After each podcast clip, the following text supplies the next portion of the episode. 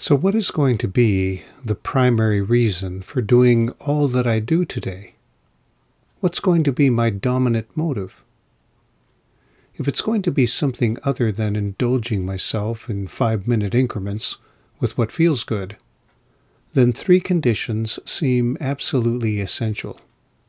First, I need to define for myself the kind of person I aim to be at all times and in all circumstances. That is, the kind of person I would so value being that I'm prepared to commit myself to making endless sacrifices to become that person. Secondly, I pray something like, "Lord, today, according to your awesome power at work within me, I commit myself to being that person. Please make me that person." Thirdly, I cement the goal of being that person as my life's dominant motive. That is to say, I use that vision as a light whereby I constantly scrutinize my thoughts and decisions to see if they line up with it. Then I make the needed adjustments. I want my aspiration to be that person to always explain why I do what I do. The more my thoughts and actions correspond to my life's ultimate aim, to the person I truly want to be, then, like a child, the more of me will be present in all I do, the more single-minded I will be. And biblically, to be single-minded is to be pure in heart and joyful.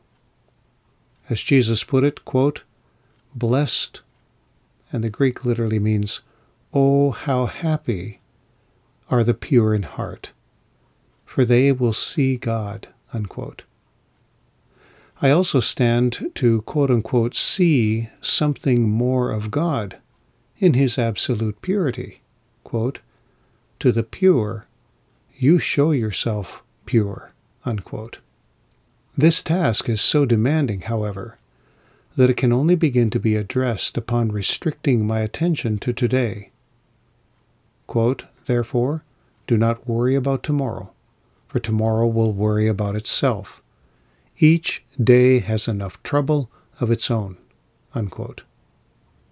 That is, I suggest, the trouble of overcoming being impure, of being divided, double-minded, of not being fully present in everything I'm doing.